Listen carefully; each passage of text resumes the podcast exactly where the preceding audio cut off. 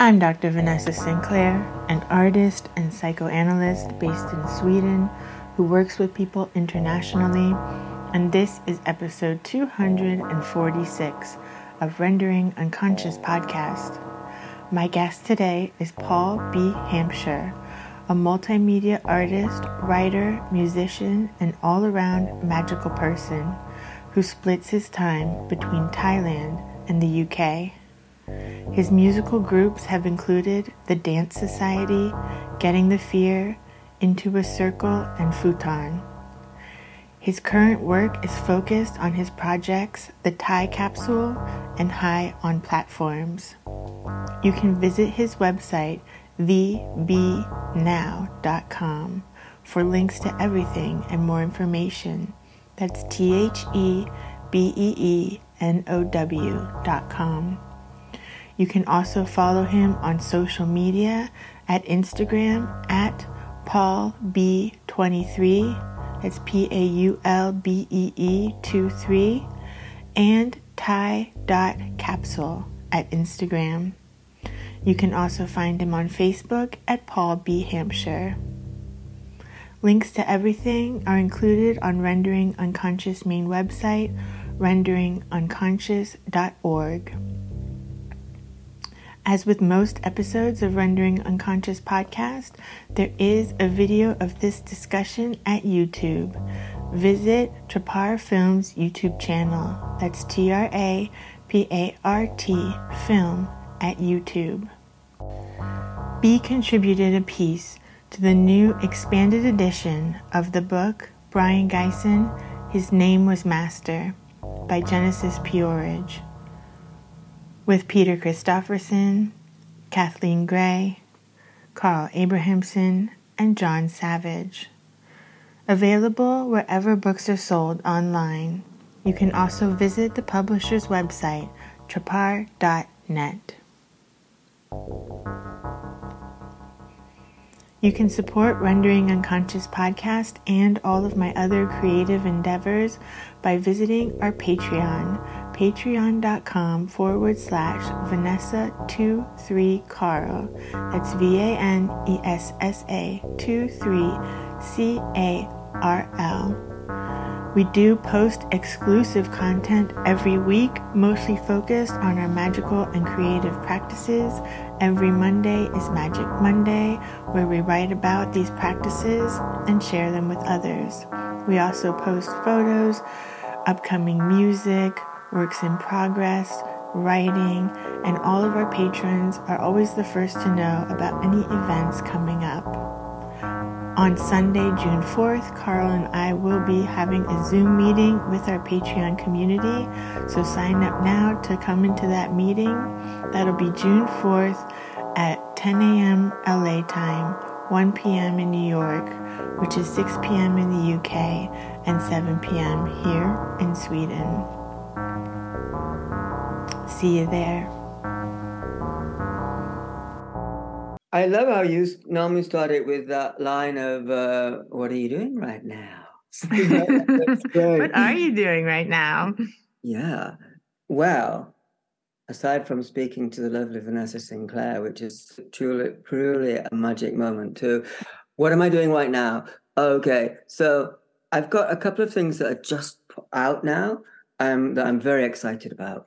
Uh, firstly, is the jewelry from the Thai Capsule project. I spent the last year going around spirit markets in in Thailand and putting together um, charms and jewelry, and um, I'm very excited about that. It's just come into fruition, and also I've been working with Thai brass-smiths as well to produce um, some of the jewelry. If I couldn't get what I wanted in the markets, I had it made by a Thai wow. brass-smith, which is great. Like this this ring, for example. Amazing. We had those uh, made, and and they're they're coming through next week, which will be amazing. Uh, so yeah, the the jewelry is is really uh, the, the latest thing that's happening with the Thai capsule there's ongoing things as well where I'm speaking with Thai artists, um, for illustrators, musicians, painters, uh, who will be interpreting uh, the stories from the Thai capsule as well. And my my wish, my dream one day is to put that into an exhibition where we could feature their art as well. So we put the Thai artists on the platform as well.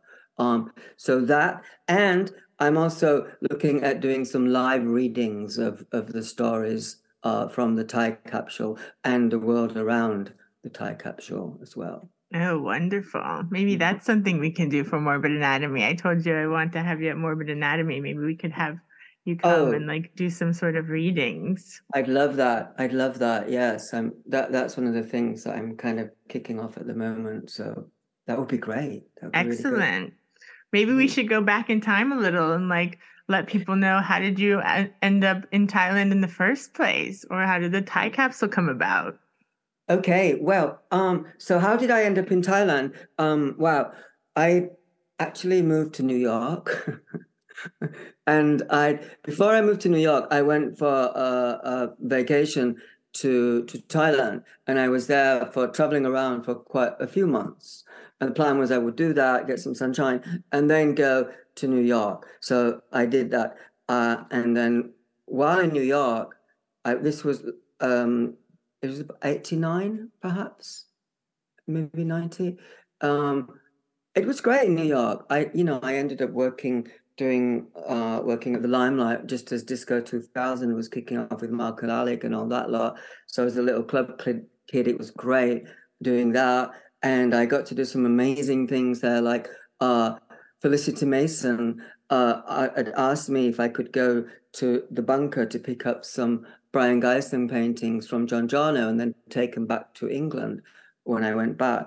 Um, so I, I did, and I spent an amazing day with John Giorno in in the bunker and where he was showing me everything. So things like that were happening, but I, I wasn't happy in, in my core.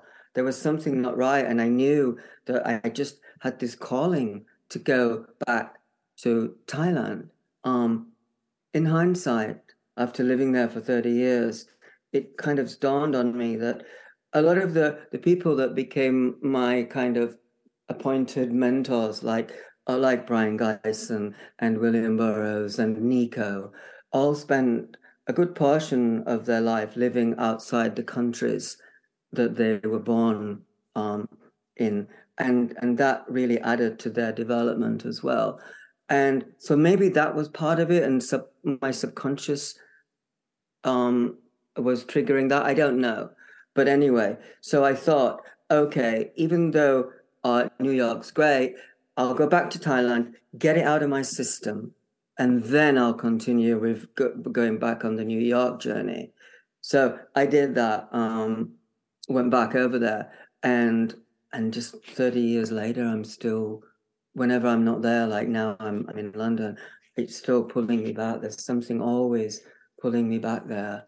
Um, another thing about the being in Thailand, I realized that so many of my personality traits and the core characteristics uh, that I have, um, my behavioral tendencies, are similar to Thai things in Thailand. And really, from the fact that when I went there, I still wasn't shaving my face, I was plucking it.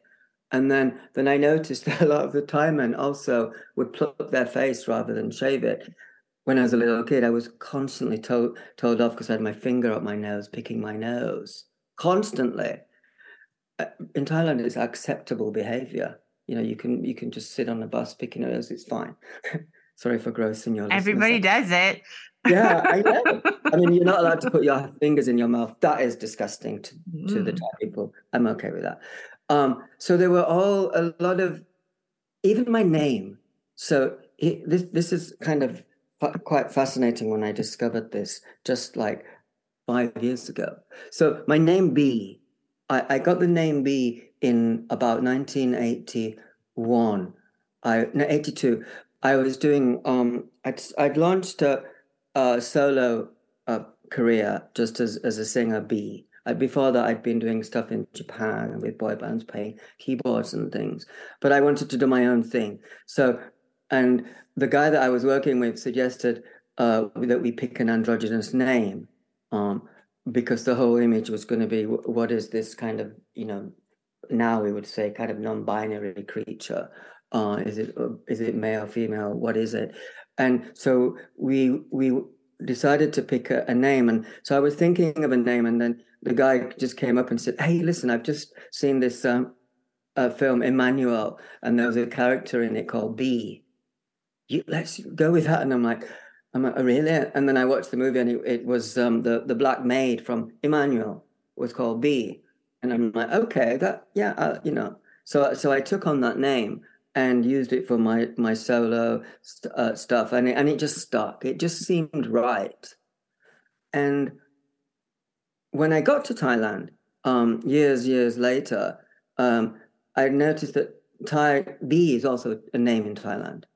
Uh, lots of people are called B, and male and female are called B. Um, that relates to whether they're the first, second child, uh, like A is the first child, B is the second child. Not really often C. But um, so when I was working at a magazine, editing a magazine, I, I decided to look into promoting um, Thai writers and, and just delving into that world. And I discovered, much to my shock, that the woman that wrote the Emmanuelle, which is in, you know, those Sylvia Kristel kind of semi porn movies that were in the, the theaters in the 80s, um, the woman that wrote it was Thai. Mm. So hmm. the reason she put the black the maid being called B is actually because she's she's used to it in the Thai context of it being a Thai name. So I'm like, wow, that was years before I even thought about going over there. So so there's been this calling in in my spirit, um, I think, to that place. Other people have said that. Peter Christopherson from Coil, uh, he moved over years later. Uh, he was living with me for a while, and, and, then he got his own place, and he spent maybe the last ten years of his life there. And he he said to me also that he felt that there was some in his heart, there was some attachment to Thailand, and he could not explain it. Um, so yeah, so so that's my connection with Thailand, and the Thai capsule, if I can um, put that into the story so I started writing a book, which I'm still working on. I've been working on for years, and the book um, it fluct- it fluctuates between becoming uh, a memoir and then fiction. At the moment, it's it's kind of fiction because it's strayed so far away from the truth. Um, but basically, it was going to be me growing up because I, I, was born in the north of England in uh, in a place called Barnsley, which is a real small mining town.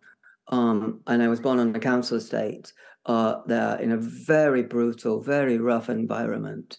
Being being being a little kid that looked like a little girl, uh, and you know, and different to everyone. That was a very dangerous place to grow up. Um, and so so basically I, I kind of knew from day one that I had to get the fuck out of Dodgeville as soon as I could. Um, so in the story that I'm writing, the the the one the main character is this kid in Barnsley, and it so it goes through uh, some of the things that happened to him in Barnsley in the, in the 70s, growing up in that that place, um, and then eventually he ends up in Bangkok, and he takes with him this uh, friend, a female friend who um, we were very close to, basically. Um, and they're like little club kids, uh, and they end up in Bangkok. And so they had lots of adventures in, in Bangkok. And one one day after after a, a heavy night out on the town in, in the clubs with all with all the kind of uh, club little Thai club kids and stuff, um, they're both sat in this dodgy guest house in in Bangkok, this really grubby guest house. And and she notices under the wardrobe is a metal box. And um, she's like, oh, what's that? And she stares at it, and then she bends down and she reaches out and fishes out this this big metal box. And then she opens it, and inside is a cassette tape because it's the 80s. Um, and there's a book, and there's these like spiritual little trinkets and all these things, and, and photographs of like older Thai photographs. And amongst them is also a photograph of them. of of the both of them, and she, and she looks. Mm. and she- oh fuck off! You so put that in there. You're fucking with me. And the, and he, the guy's like, no, no, I did not. I did not. And that was the clothes we were wearing last night.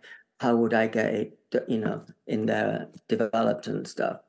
And so then the Thai capsule comes into this story, and basically it's like I view it as Kes or um, I guess a lot of American viewers wouldn't know Kes. It's a, is a, sto- a 70s story, 60s or 70s story of a kid growing up in Barnsley.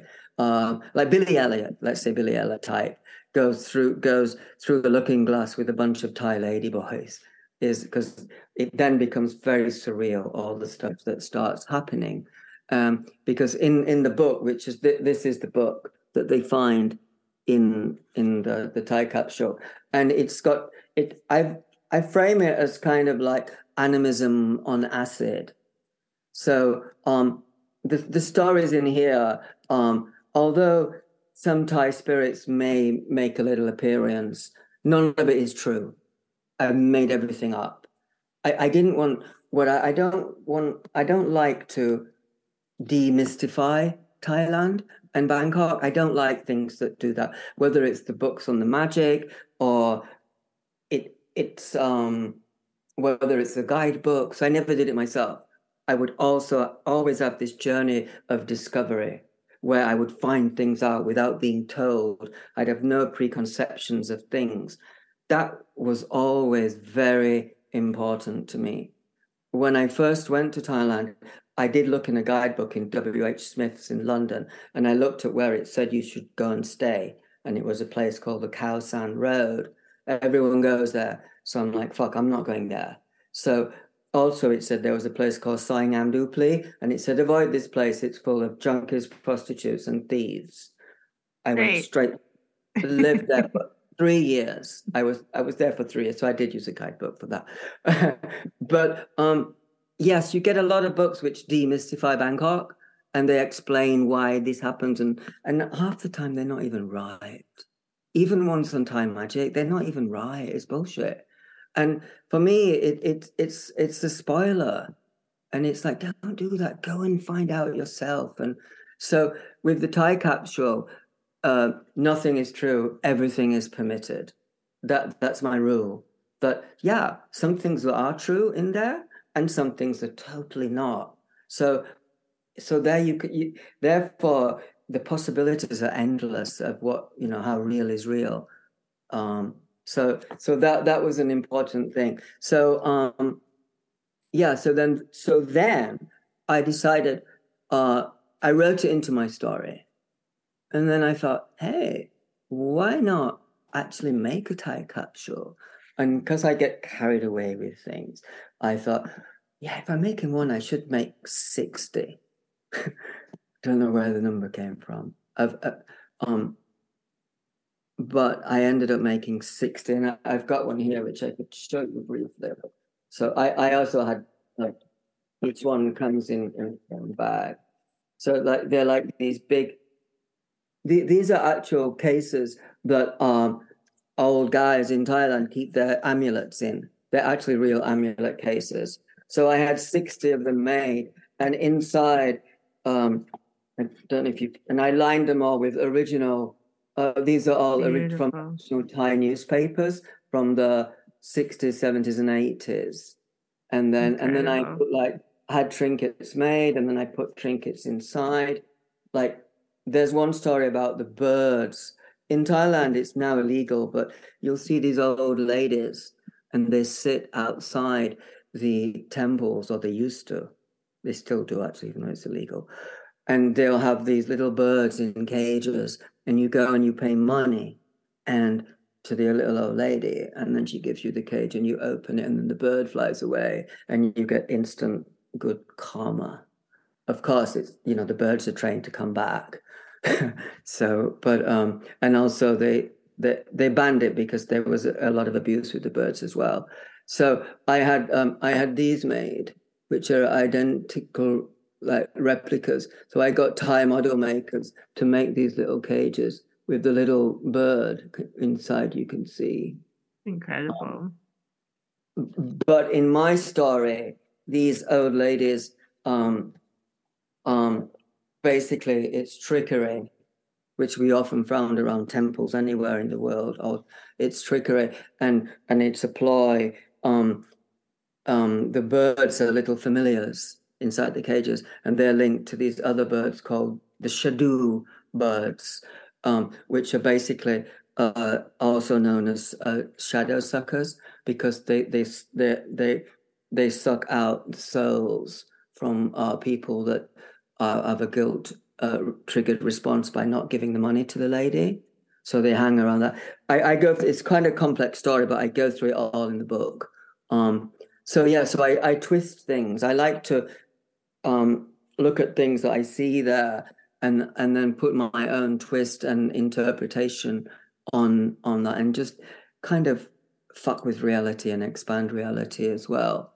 And um, I think that's something I do. And your psychoanalyst audience that, that I know you have, you know, a, a lot of people listening that uh, are, are well versed in that will probably have a field day with this because I was thinking before about doing this podcast and things like that, and I and I thought about in my past growing up in that very brutal uh, council estate, uh, a, a, very young age. I was in all the time. The moment I left the house, and actually my brother was quite abusive too. Um, so I would get shit all, all the time, like, "What the fuck's wrong with you? Why do you look like that? Why do you act like that? What are you, a boy or a girl?" It was all this this um really kind of uh, bullying, but uh, and real extreme violent behavior sometimes. And my way of dealing that so was this little thing. I uh, would be that I would internalize everything, and so I created this world in my head, which was a, a quite nightmarish world actually, and there would be these demons that I would battle and wrestle with, and I would I would win them in my head I would always be the victor. I, on the outside, I couldn't do that. So I would internalize it and then I would fight with these demons and, and then win it in my head. So that became a real, um, a kind of addiction, actually. I got really into this whole fantasy uh, projection world in my head. And, but it was also really cathartic as well.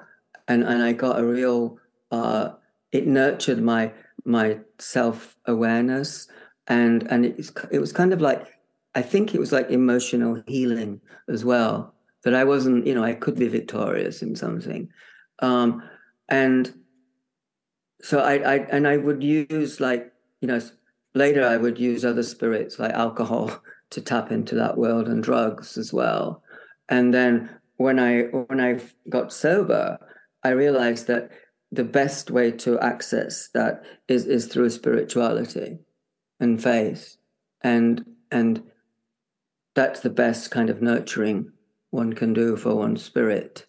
And and so that's become a thing in in more recent years.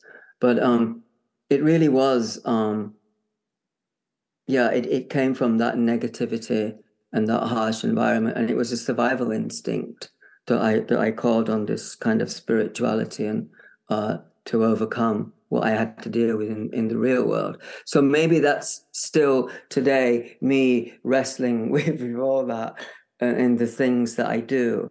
Music was a big release for me too, and that was a way I could I could conquer the demons and I could deal with these, you know, with these things that were troubling me. And also I'd like to add that I, it's not a real negative. I don't. It's not all negative because through that adversity, I I did find my own pack, my own tribe of people. I you know I'm still close with my father and my my mum passed away, but with my sister and that. So I, I do have that connection. But I but I moved away from where I was born and I found my own tribe, and I was very lucky um, because the way the universe lined up, it was uh, in the early 80s. And that's when I met people like Genesis and and uh, Jeff and Sleaze and David Tibet and all these super creative uh, people that were that were also creating their, their, own world as well. So I hitched a ride on that. It was amazing. Even before that, I knew. I remember being a little kid, and I watched. Um, I watched this uh, Manson uh, snuck downstairs and watched Helter Skelter as a kid, and I'm like, I want to go and live with those people. Nothing to do with the murders at all, but it was this other existence. Either that, or I wanted to be in the Partridge Family. Anything that I wasn't, I was drawn towards. Um, so yeah, I got I got very lucky in in that respect that I I ended up moving to London and then hanging with with this um, crowd that were that became you know either um, like mentors with people like you know Sleaze and, and Jeff and and stuff as well. So yeah, that was really lucky. Yeah, so that that's where we are with, with the Thai show. That I still haven't. I'm still working on the main the main book is called High on Platforms. Um, and so I'm still in writing that. So it's still, I don't know when it'll be finished, if ever. Yeah. Well, it sounds amazing. I'm currently working on my own kind of it's like a cut up novel, like Burroughs style, but it also has like scenes from real life. And it started to become more surreal. So now I feel like inspired where like it's okay that it's going that direction. And I'll just keep letting it get more and more surreal because like why not? You know? Just go where it leads. And I love how you're taking like an object that you found in the book and then creating it in real life. And then that's gonna kind of add to the whole experience and see where all of it goes. It does, doesn't it? I, I just love when once you have that license to to do whatever you want, it opens up this whole world of of creativity, and you know, it it's it's very far away from the world of academia, which does has its place in the world too. It does, but it's not for me. You know, I, I left school when I was sixteen. Uh, and the school I went to was voted the worst school in England and then raised. It was like knocked down. Uh, and but that that didn't hold me back either because I had never stopped reading since then as well. And I just hung out with people that did do well in school and, and modeled them and picked up things from that too. Um, but yeah, that that artistic license of, of leaving the the realms of, of some truth or whatever. The rationale. yeah. Anything can happen. I love that. I really love that. It, it's just so freeing. And, and it's what I've done since I was a kid. I had to do it as a survival mechanism when I was growing up because it was so brutal outside. I had to retreat inside. And so I, I've just stuck there and I've never left it. I've never stopped going there. Um, well, it seems yeah. that this is why there's so much great art and music that's come out of England. Because yeah. it has been historically pretty brutal. Right. It is, isn't it? And and we look at the times like, you know, when when punk rock came out, um, that was like it was so hard then, you know, it with the strikes that were happening and oh it was so it was so hard and and then later in the 80s with the Thatcher, with all the rave and acid house culture that came out was amazing. It was really amazing. It is in those t- oppressed times that some of the best art happens. It really does. Um, yeah, it, it it's that fine line, isn't it, between maintaining and staying above it all and still creating. To me, the, the key of everything is to create. If I get really you know down or depressed and stuff my sometimes my only way out of it is is to actually get make something from it write something or or you know put something together yeah absolutely so let's use this moment to have people listen to the thai capsule trailer so they can hear a piece of it for themselves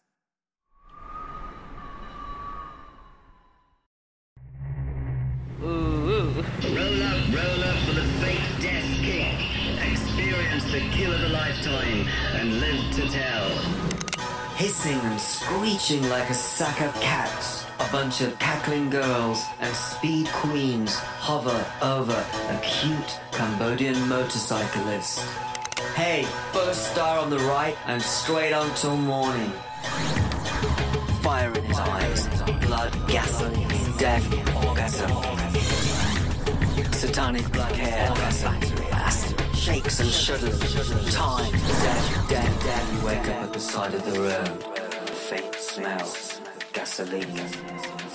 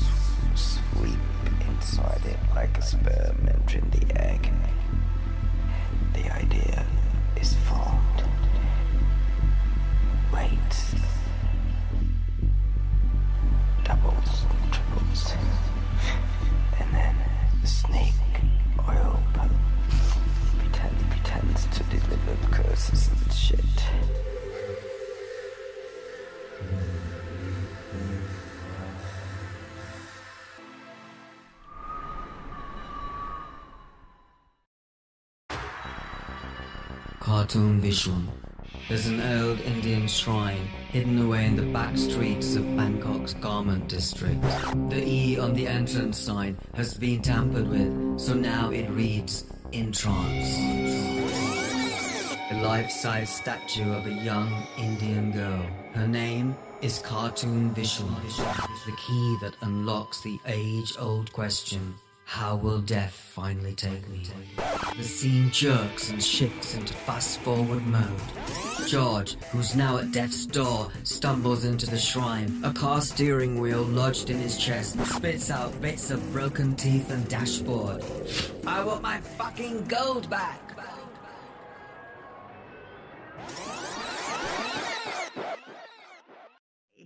I love it. It's so good. Thank you. And Thank then you. this this legend that you that you mentioned is that this legend that you sent me the link to. Which one was that? This legend. Oh, Oops. oh, that that actually is the. That's not in the actual time capsule. That is uh, actually one of the myths that is a true myth. But so many people ask me about that. Um, that's that's the spirit Sihu Hata, and Sihu Hata is the incarnation of Indra. Um, and that, but I must say that nine and a half Thai people that I ask have never heard of it. There's very few, unless you're really into the spirit world, then you would know. But most people never ever recognize the the five the five eyed monkey um, spirit. Um, but that is one of Is the that true. this? Yes, that's him. See who uh, I also have. I I hope. Let me show you something. I also got these from the spirit market too. This is also him. Oh And- wow. You see who Hata, you, you know it's him because he's eating red hot curls. So he eats the red hot curls and then he shits them out as gold. So there is a is a pile of steaming gold. Um yeah, and here's here's another this is a brass one of him too. See once again he's eating the red red hot curls and then he's he's shitting them out as as gold. Legend of Sihu Indra, the king of heaven, looked down to earth and saw a hard-working farmer tirelessly ploughing his fields. After slaving away all day, at sunset he would head home to dutifully care for his elderly mother with tenderness and love. Impressed by his diligence, Indra decided to reward him. But first, because this is what gods do, he decided to test the farmer's humanity. Indra turned himself into a peculiar looking monkey and descended from the heavens to earth. As the blazing sun began to dip in the cloudless sky, the farmer was tending his crops when he noticed a strange beast scurrying about. It was a monkey with four ears and five eyes, unlike anything he'd seen before. The monkey looked hungry, so the farmer offered it some of his freshly picked bananas.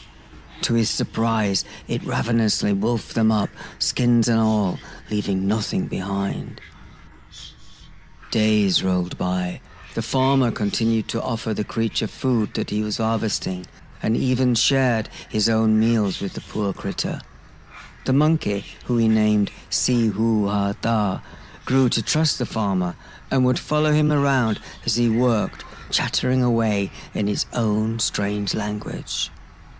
One day, the farmer was away in town getting supplies and medicine for his sick mother.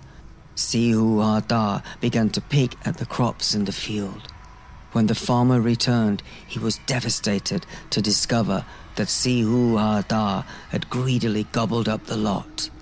Overcome with anger, the fuming farmer caught Si Hu Ha Da, put him in chains, and locked him in the barn, leaving the monkey alone in the dusky darkness.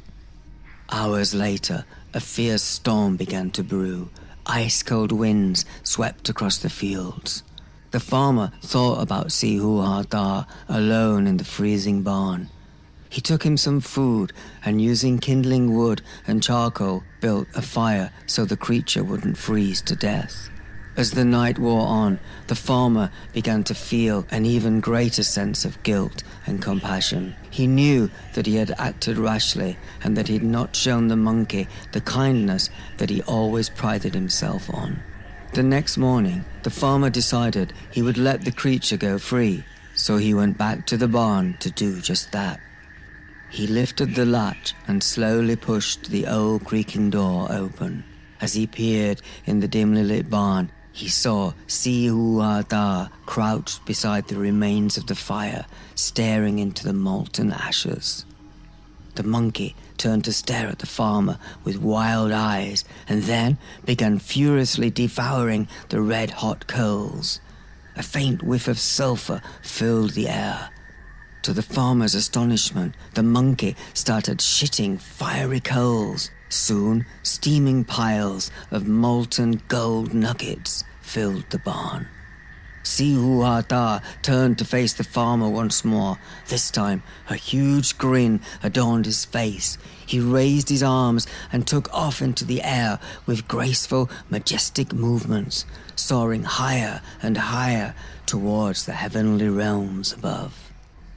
The farmer was left with a sense of awe, inspiration, and riches. Yeah, he, he's the manifestation of my kind of my higher higher power spirit and it it it's said that devotees of of Si you must live a very pure life because he's always watching and he's always listening. So I, I kind of like that as well. Yeah. Incredible. And I mean, Thailand is such a magical place. And I love what you said about not having these books that like over explain or try to explain mm. because historically all the Westerners going places and explaining what people are doing are not correct. exactly. That that's totally it, isn't it? And and I don't want to be that. Uh, you know, I don't. Uh, you know, I'm. I really. I'm aware of appropriating things. I don't. Um, I, I was once due to do an exhibition in in the UK, uh, and at the last minute they pulled out because they said it was appropriation, and I'm like, what the fuck? I'm like, hang on. Okay, first of all, there were Thai artists contributing artwork that they made. A, B. I didn't just like pick up National Geographic and think, oh, that's nice. I'll do something about that. I immersed myself in Thai culture for 30 years. For 30 years, yeah. yeah I, I, was there. And, you know, I I kind of, you know, I've, I've, I've worked in the Thai industry with artists and musicians for 30 years too uh, from you know doing my the, I did a radio show and then I was in a band with with with Thai uh, people in the band too. I worked in you know clubs with Thai people. I totally immersed myself in Thai culture, um, and quite I, I think kind of for some reason because maybe because I don't fit into my own culture really much, but I, I fit in really well there. I remember one time. Um, I, I was working, I got a job at a media company and they they own the second biggest English language newspaper and they also had a TV station. And they told me, they said, Hey, we'll put you in the TV station because um, but you won't be there for long because no Westerner has ever been there for more than two months because they just can't get on with all the big head anchors and and and the, the news team. Um, so when, once you've had it there, we'll move you on to the newspaper side. I did that for five years. I was there until the government shut the TVs because it was kind of you know anti-government. They shut it down in the end, but I was there um, right until the end. I think um, one has to be very fluid to to navigate um, living in. I'm not sure about all foreign places, but for Thailand, you definitely have to be very fluid, which I feel that I can, you know, be as well. Um, yeah, it it it is. Um, it's it's my home, but I, I'm I'm also not one of those people that that you hear it a lot where they say, "Oh, you'll never be accepted by the the Japanese, the Chinese, whatever." And it's like, well, I wasn't accepted by my own people, so I've got no designs on being accepted by any culture. I, I you know, I prefer to to live outside and on the edge. I, I mean, I'm, I'm, I'm, I've, you know, I've been an outcast all my life, and I'm happy with that. I don't want to be, you know, I think I should be worried if I if ever I'm accepted. Um, I like to hang out with the with the outcasts. I think it's more stimulating. It's more pure. That lack of conformity and in you know, and I it, it's something that I've always adhered to. Like when I you know when I first was hanging out with um with Psychic TV and in the temple and there were a few people saying, "Why haven't you got that haircut?" You know, the skinhead haircut with the little thing at the back. And I'm and I'm like, no, I'm not. I don't. I, I don't conform. And and as as I would you know later find out, that was also expected that you didn't really conform with that as well. Um. So yeah, that that lack of um, I, I guess it's a punk attitude as well. Maybe I picked up some of it from that too but I think mostly it comes from that rejection, really. It's my antidote to rejection is to, um, if they call you a freak, then really act even more like a freak as well. Um, I think, especially in these times today, I think it's kind of required. Um, yes. Really own it. I feel like the most authentic people don't fit in with the norms though because if you're like really being true to yourself i mean like as far as like sexuality like everybody's born like bisexual pansexual just sexual and then we like fit ourselves into these little categories based on what is expected of us you know? And i think that happens with like all aspects of our personality. We're like kind of so open and then we just get narrow and narrow an idea of what we should be. So i feel like the people who are kind of more authentic and like true to their spirit or themselves don't fit into all these boxes because the boxes are man-made you know? Exactly. Yeah that that's so true. And even even myself when i tell myself i'm something like when i first realized and identified and came out as as being gay i i, I then started dating a girl i'm like it's almost like even myself. I'm like that myself. As soon as i say like, like really? I'll stop. It's like what? hang on. It's like what? And, and the thing is to be fluid again and and follow that that for me is the big thing about whether it's anti-aging whether it's sexuality whether it's it be fluid. Fluidity is the key i think to most and also with my art as well. Like you know i i would tell myself i can't draw but then i would teach myself to draw something and then bam i could i could do it i did it um and that thing is to be fluid. Don't listen to that voice that, or those people around you, the outer voice that tells you no, you can't. Question everything and do it, and you know, do it as as good as you can.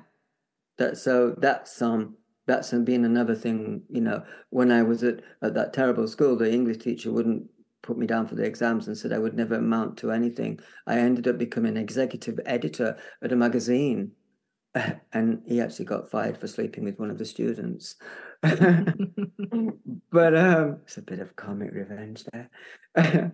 um, and so, yeah, that that's the key as well is to, you know, don't limit oneself in that too. Yeah. And I also just have to say, you have the best aesthetics.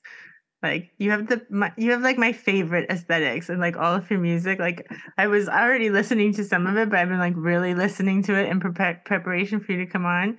And like into a circle, it's just like you're blowing my mind. Like I love Oh, this really? music so Oh, much. Oh, It's so good. Thank you. That's really sweet. In, Into a Circle is like the band that never happened, really, because there's very few people that know about that band. It was totally brushed over, and that's fine. I kind of don't mind that in a lot of ways. Financially, it would be great to have some money, but but in every other aspect, it's like another thing that's not. It's never been discovered. It's never been discovered.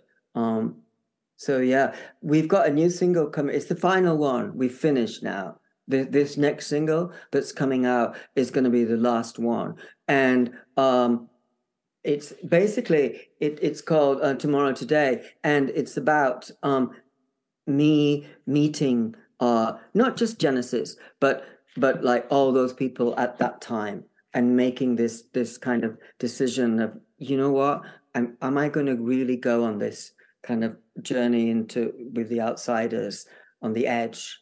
Because this is this is the commitment, and and I and I'm like fuck yeah, I'm going to go.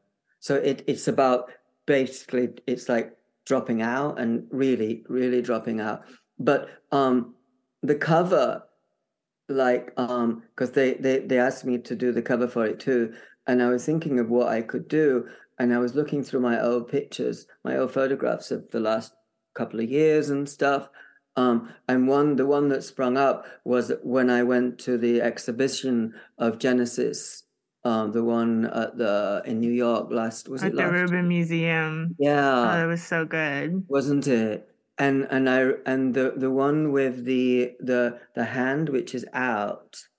So i i'd taken with me uh i'm wearing this this one of the bangles that the girls when when jen passed the girls sent me um some some of the bangles that jen would wear all the time. Mm. and um and i had that with me and so I, I i did a photograph of me passing the bangle back to genesis's hand and that's what I'm Mm. going to use.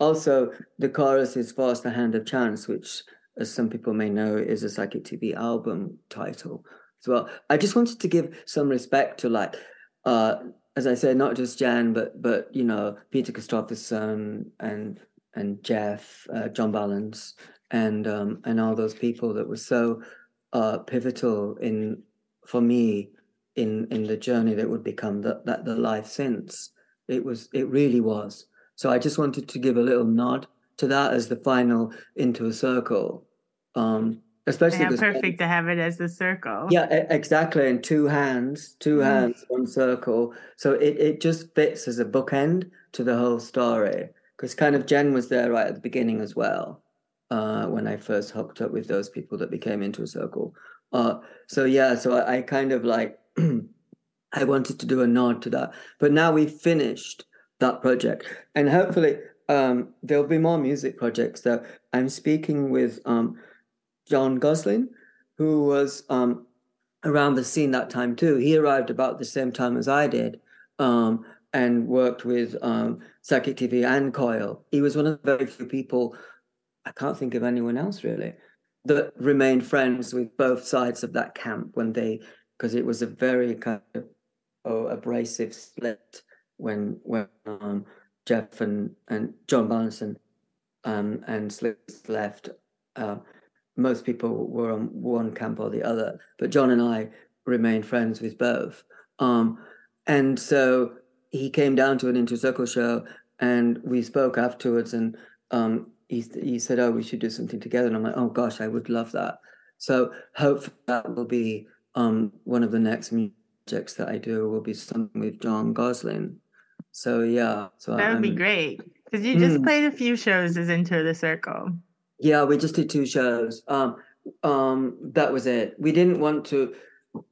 Uh, I, I kind of done what I what we wanted to do with Into a Circle, and um, the, some of the songs were like you know thir- 35 40 years old and i don't really relate to them and people were oh you have to perform the old songs and it was like well why and so if we continued on that trajectory we would constantly I'd constantly be asked to do old things that I perhaps didn't feel anything for. So I just thought, you know what, just shut it down and um and just um just leave it really.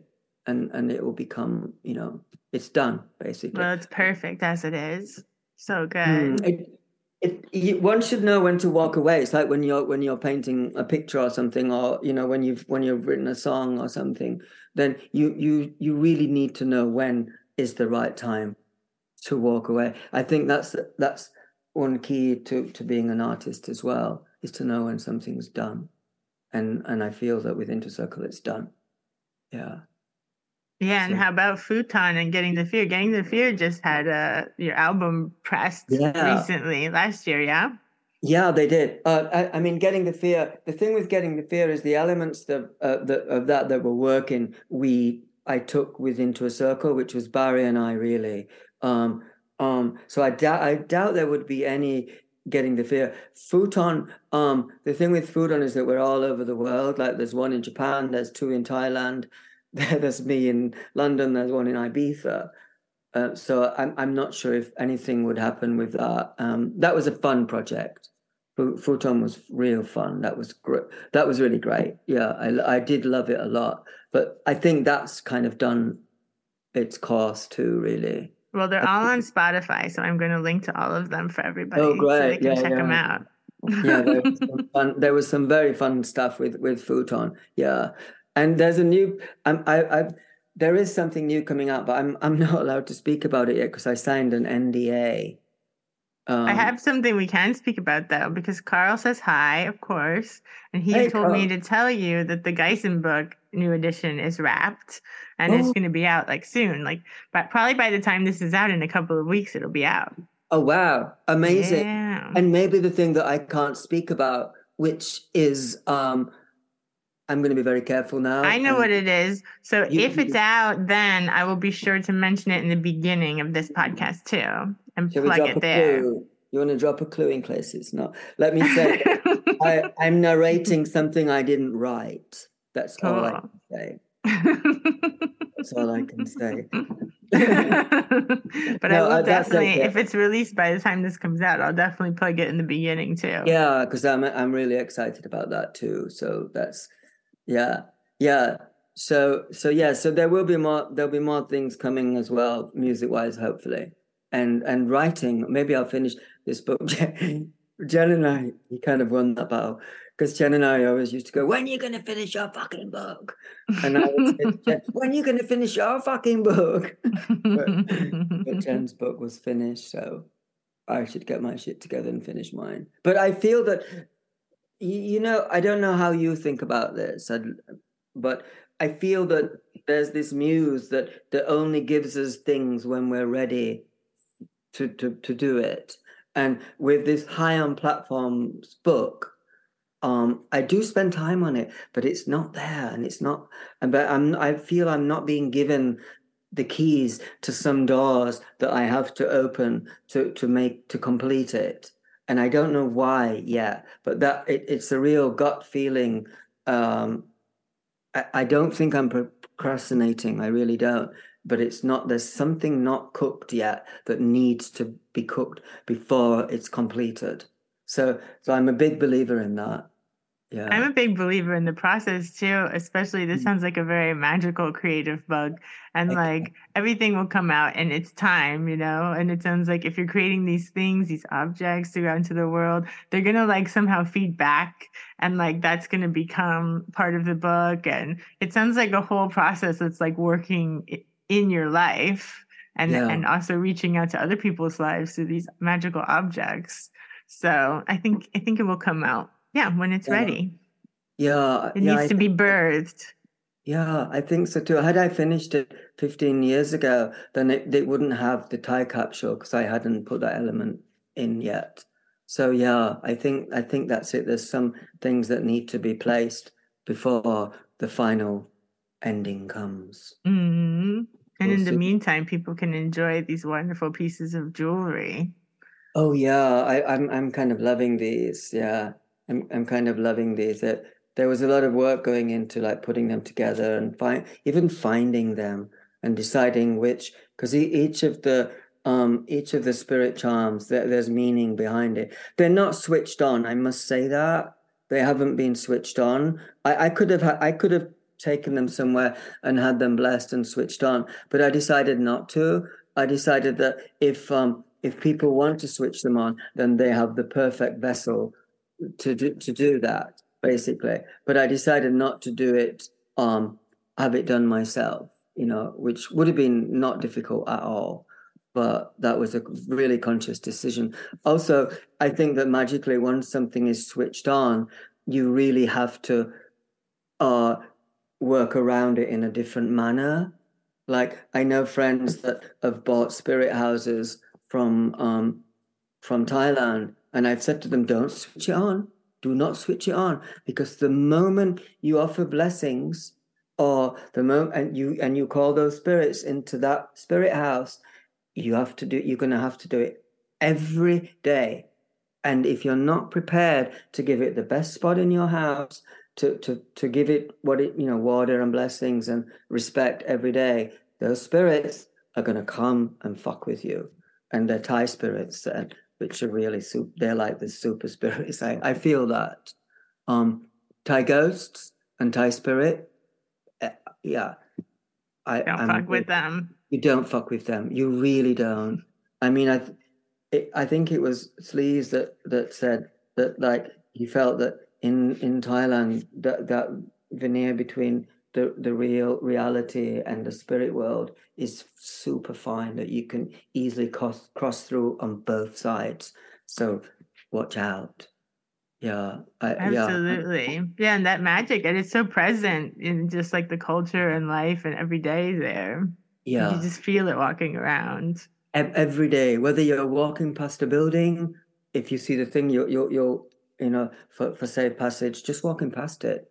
You know, if, if you're a, if you're a guy and you want to take a piss up, up a tree in some country area, you, you will, you, you'll wire the tree and the spirits in the tree just in case it's a charged tree. It's, yeah, you're totally aware of those spirits all the time uh, it's something that I've I've always been switched on to as well. Don't don't fuck with that really. Mm-hmm. Um, yeah, I I uh, that yeah that's why I didn't want my the the the Thai capsule jewelry. I, I made a point of saying that it, it's not switched on. I mean, there are people that that will sell online and and stuff that will sell things like that, which is really thoughtless, basically, because you really that's that's it's crazy you shouldn't be doing that at all yeah and especially if people that are getting it don't really understand what they're getting what they're accepting what they're bringing uh, into their home yeah. or you know, don't know they, the have, they, don't have the proper relationship with those entities no. you know. No. It's really like you know it, it you've got to be very careful. It's like you know um i i listened to um the the audible of um, The Exorcist the other week, which was fantastically read by the author Peter Blatty. Mm. Uh, oh, it it I, it's my second favorite audible now. It but that I, I just realized that wow, it you could really compare that with Thai spirits as well. The the the craftiness and the malevolence and the you really can. So it's like one one should have nothing but the utmost respect and and but i also believe that if, if you don't go there you're okay generally generally i remember one story and i, I put this in the thai capsule book um when i we first moved this, this girl and i when we first moved to bangkok and we were, we lived in this amazing apartment block. All our neighbors all worked in the bars in Patpong, so they were all the, the guys and, and and the women that worked the bars and and us basically these little club kids, and we we decided to move up onto the top floor and we got this room three I think it was like three to eight, and uh and the boys they said to us oh wow that room's this is they said they said basically that room there's a spirit that lives in that room because there was some woman that had um, abortions legal in thailand she had an abortion in the room and and the, the spirit of the, the baby spirit is there and they said so it it but basically they said it's it'll fuck with you, but you'll have really, really good luck. And oh my God, we I think we we lasted about five, four months there. And during that time, not every night, but some nights we would we would have the most horrendous nightmares. Mm-hmm. And we would both wake up at exactly the same time. And these and these like spirits were, were, were eating our hands and doing all mm. it was very similar nightmares we would have all the time. It was never in the waking world that we we had any malevolent stuff, but always in that dream world. And we had it an awful lot. But at the same time, um, we we were sharing our money because we were just living in, together at the time. And then she went out one day and she went, "Oh my god, I've just met this guy, really gorgeous looking Thai guy, and he's super rich, and he just gave me like I think it was like eight hundred pound, and said, "Oh, go shopping and buy yourself something." And then she so she met this hot young Thai guy that was super rich and just kept throwing the money like crazily at, at her. Like it was insane. It was like, you know, winning the lottery. Um so so yeah, on both counts they were right. We had it was scary, really scary, terrifying, but we had amazing luck. Um actually until and then we moved out and then the guy moved on to another girl that he mm became obsessed with. But the um, next girl who moved into that room. yeah, yeah, but it was it, it, it, totally was exactly as they they told us it was going to be. So so part of the um, I put the artwork from a drawing that I did at the time. I woke up one night so scared that I um, I just drew what was in my head, and and it was this drawing of, of her and I laid on the bed with this ghost spirit with a heart with its heart ripped out. Mm um, standing above us, and that that was from. So I didn't draw that from memory. I drew it at the time and mm. got it from an old notebook, and then I put it in the the the book that's in in the Thai capsule. The Thai capsules are a bit expensive, um, because basically to make them cost so much. And so I decided that I do on my website, I do have the books and other things which are much cheaper. Uh, um, because I couldn't sell. I couldn't. Uh, I had to have them at a higher price. But then I wanted stuff, you know, available to people that didn't have much too. So there's there's the books on there too as well. Um, yeah. So um, yeah, Thai spirit. Yeah. Incredible. And I have to say, since you mentioned Peter Christopherson, I think the work he did there with the Form Grows Rampant, the special house boys choir oh. uh, in Thailand, that's some of his best work. That it? album is amazing. He, he he was so he changed so much. I, I knew Sleaze not as well. I knew Jeff, uh, his partner John Balance, very well in uh, in the uh, in the eighties and nineties, and but when Sleaze moved over to Thailand, spent the last 10 years of his life, I've never seen a person's character change as much as he, he became, oh, he just tuned into this different personality and became so much more content and he moved into his own head and he was always laughing and yeah. But he really tuned into that that the spirit world too there. He really did. And um yeah we we was because he lived around the corner when he got his own place so we would see each other all the time. In fact, the band Futon, um, originally there were four members, and and Sleazy used to call himself the fifth Futon because he actually he he helped us like mix the songs. He did a live sound. He he built websites. He did he did covers for releases. He he loved doing it all. So yeah, it, he was really it was fun. Yeah, it was fun. Yeah. But his threshold house stuff was really tuned into, wasn't it? Absolutely. And all these people are so magical because somehow my you I never talked to you about my trajectory, but like I was this little goth kid in Miami and my mom kicked me out when I was 15 and I used to just basically spend all night at the club the, this like one goth club and like sleep in the park or abandoned buildings or whatever and just like basically live there, you know? And I was like hooking up with one of the bouncers so I could you know, be free, get free drinks and all that stuff there. Yeah. And then I ended up, I used to steal CDs from him. when I would sleep at his house. And I stole the Tainted Love CD that had like Tainted Love on one side and Panic on the other. And I had no idea who these people were, but I just like put it on when I, you know, got to wherever I was and put in my little Walkman or CD Mm. man or whatever they're called now. Um, and I was just like, what is this? And I was like reading the liner notes and how all of this like benefits AIDS research and stuff. And I was Yeah. like, who does this? Like it Yeah. was incredible. It just like blew my like 16 year old brain wide open, you know? And then like anything I could find by them, I was like, who are these people? Like I Mm. just obsessed. They were like a lifeline because you know I'm, this is Miami, so it's all like you know like Gloria Estefan and stuff like stuff. You know, it's like Oh really God. like Wow. not my scene. so it was just like I had this like tiny little goth scene, and then like I just like grabbed onto these people. It's like I don't know who these people are, but like I understand these people. Like these people, I love them. And then like yeah, I've just like followed this train. And even Annie, I used to listen to like things happen all the time, and I just would listen to that song over and over, like.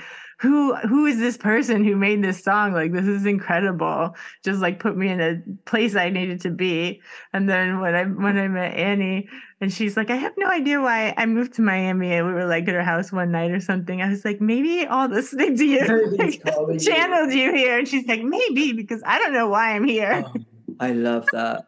Oh, I love that. I love Annie too. That's her. She's a magical person. Oh, Yeah, yes. Yeah.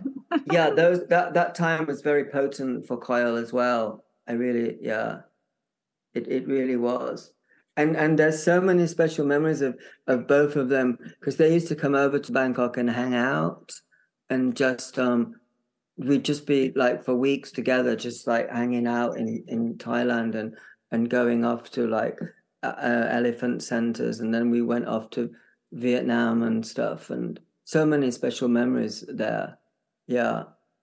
Yeah it was really really beautiful. Yeah to get to that was the good thing about being in Thailand. Although I missed a lot of friends being away from for like the whole of the, 90s and thousands, the the great thing was that when people did come over um I would get to see them like all the time. It was like and it was special high quality time um whereas if we were all in London I would probably not the amount of hours we would spend together wouldn't even maybe be the same so it was, really was quality time so that that made it really special too Yeah, Yeah. it's also a good testament. Like, I think you're right. Like, there is some aspect of like always being an outsider, you know? yeah But then there's this other aspect that you describe, like where it becomes a conscious choice. You're like, am I going to go with the outsider, like rebels? Like, am I going to follow this? And then you're like, Wow. hell yeah. But there is a point. Like, I remember making that choice too. Like, like you know am i going to go this way and it's like yeah that's like that's the way i'm going to go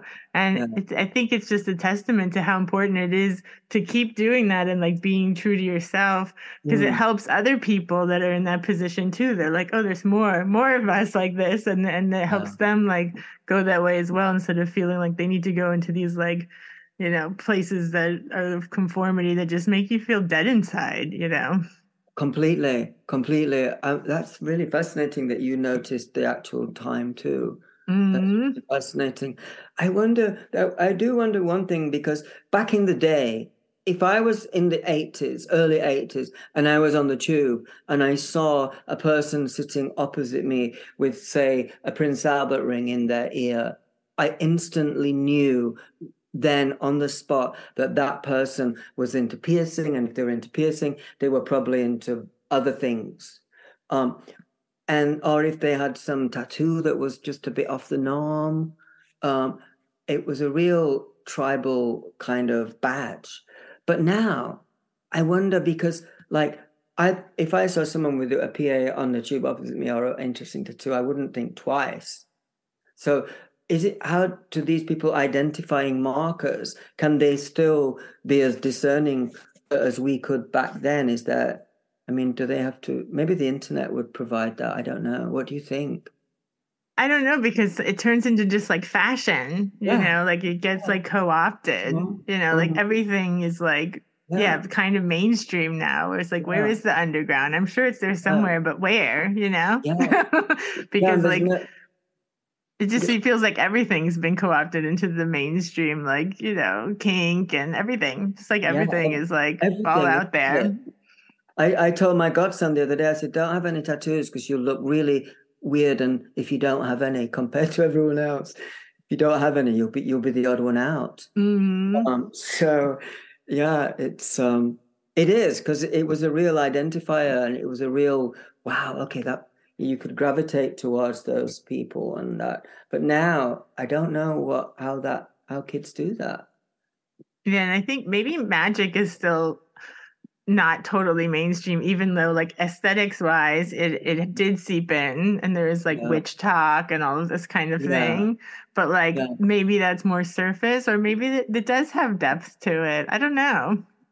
Right. Maybe they don't need it anymore because maybe they're more accepted in general. I don't know. I went to the the satanic um flea market in in That's London a fun event. a couple of weeks ago, and it was like hundreds and hundreds and hundreds of people doing stuff that had we- had they been doing that in the eighties, it would have been like, what, what, what the fuck?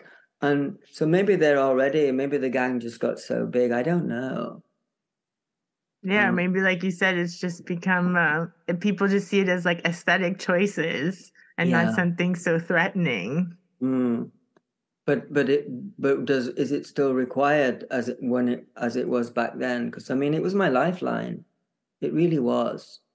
After being told that I was this, you know, freak that should just not exist, um, and then to be welcomed by this group in of people in London that were like, "Wow, come and come and you know, be with us, be yourself," and and stuff. That was so liberating and, and such a safety net.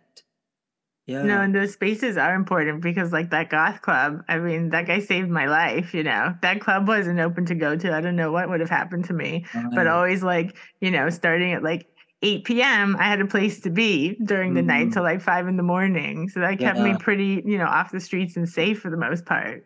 yeah. Yeah. it's like a that's true. real, it's like a real lifesaver. I'm going to talk Yeah. to soon this guy in Amsterdam named Freak Wallig, who's also a magical person.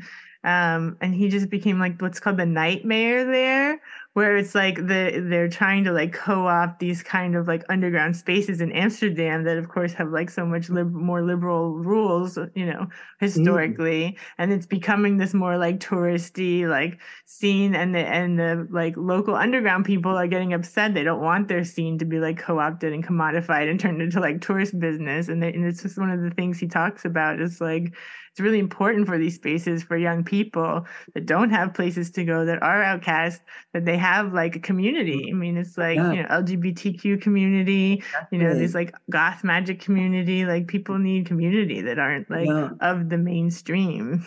They do, and and I also think they need physical community because I think the internet is is is wonderful. I mean, it's also you know horrific as well, but it can be wonderful as a place of connection as well. But I think that physical connection is is is a different matter completely. It takes it to a whole new level. If you can be in a in a room, in a club, in a whatever, with people that are of the same ilk, it's so much more real than the internet as well. If you're in a chat group of people, that's great, do it. But if you can get to the real thing, then I think that's so much better. It really is. Yeah, you might have to move. You might have to move from your hometown. Yeah, do it. to find the others. Uh, you know what? That that would be my suggestion to any kid in a little town where they're just getting. It's like get the fuck out as soon as you can. Yeah, there's a whole big wide world out there. I'm so glad I did. I mean, gosh, I mean, and and my bad start is is is in some ways the energy that I need to to get to keep me going. That's that that's the fuel in my tank, basically, as well. Is w- when you come from such a bad start, it's like it really spurs you on and on and on to get. Yeah, you learn to create a new world of your Yeah. own as for survival. Yeah, I go into it in my High on Platforms book that my first experience of that was um, when I was about 11 and I, I, on my council estate, the first ever immigrants moved three doors down and they were, they were um, from Bangladesh and, and the whole of the, the, the estate that I lived on, the council estate, were all like, oh, get, you know, calling them names and stuff. And I was just like, and and I instantly became adopted by them.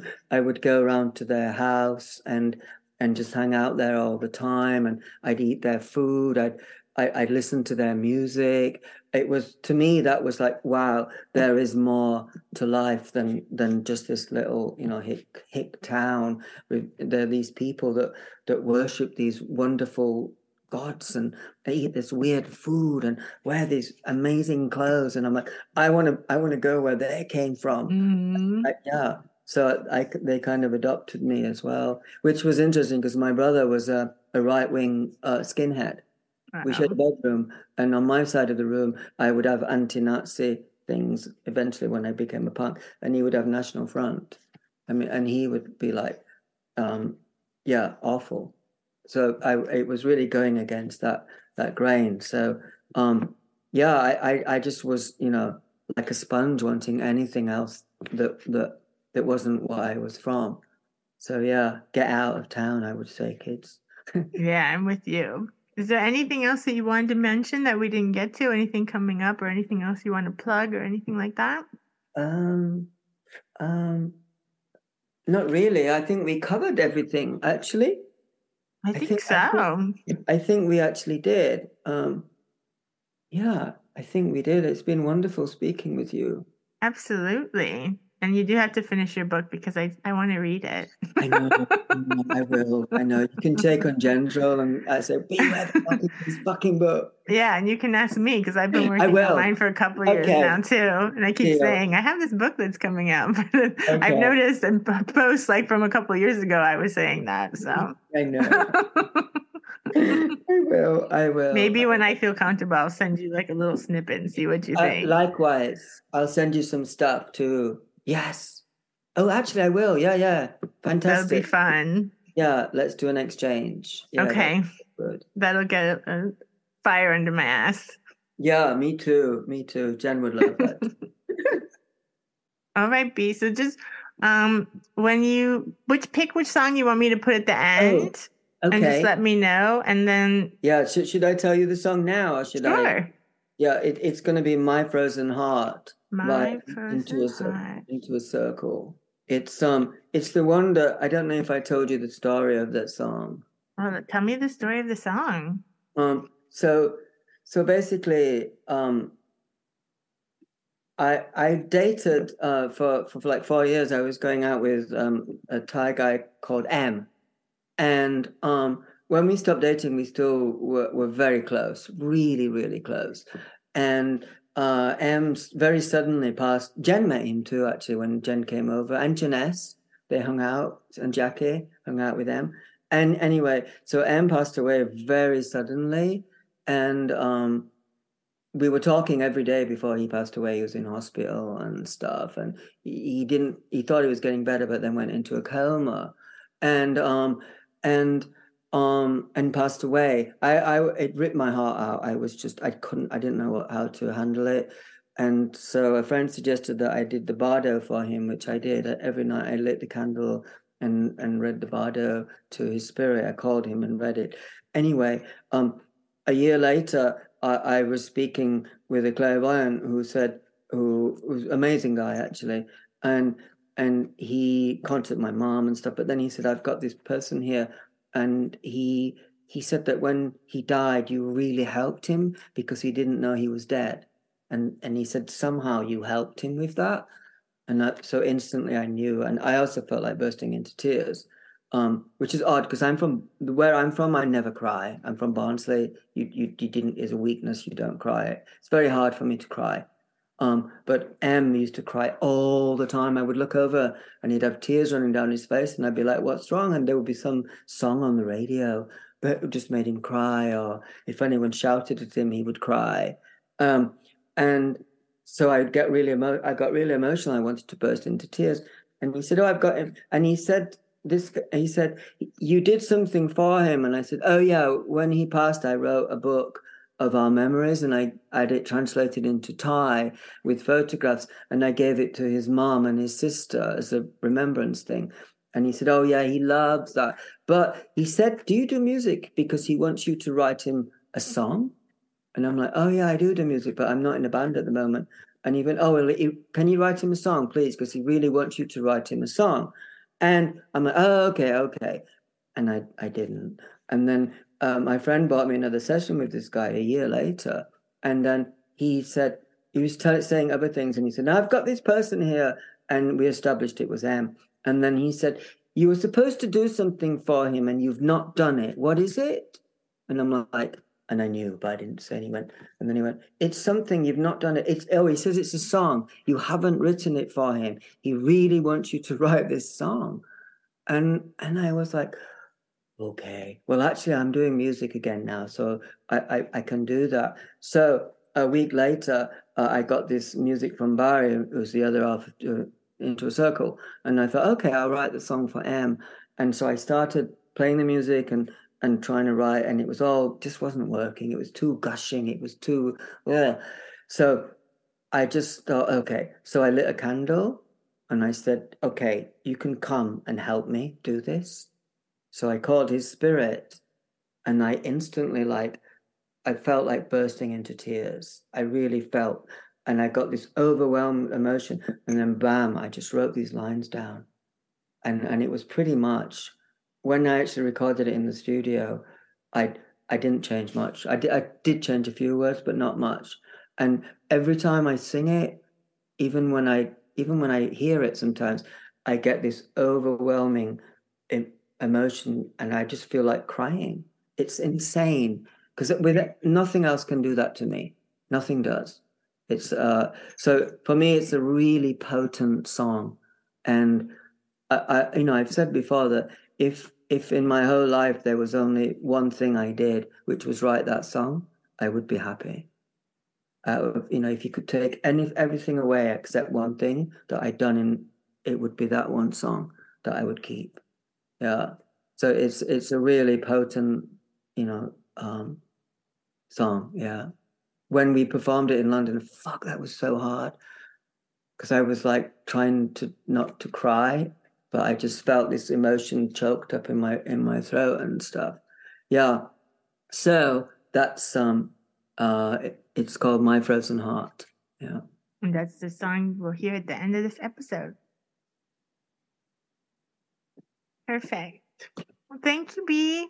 Thank you, Swadikap. That's my Thai Um, that was so lovely.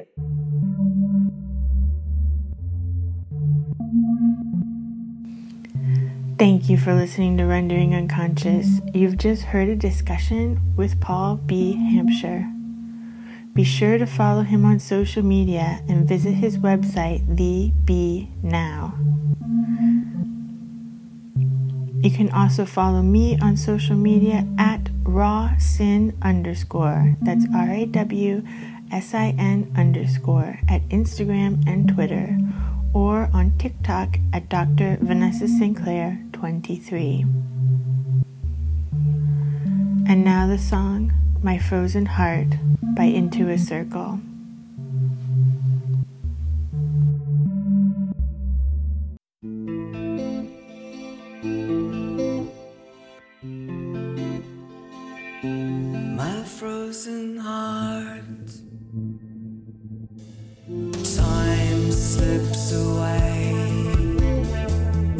of sand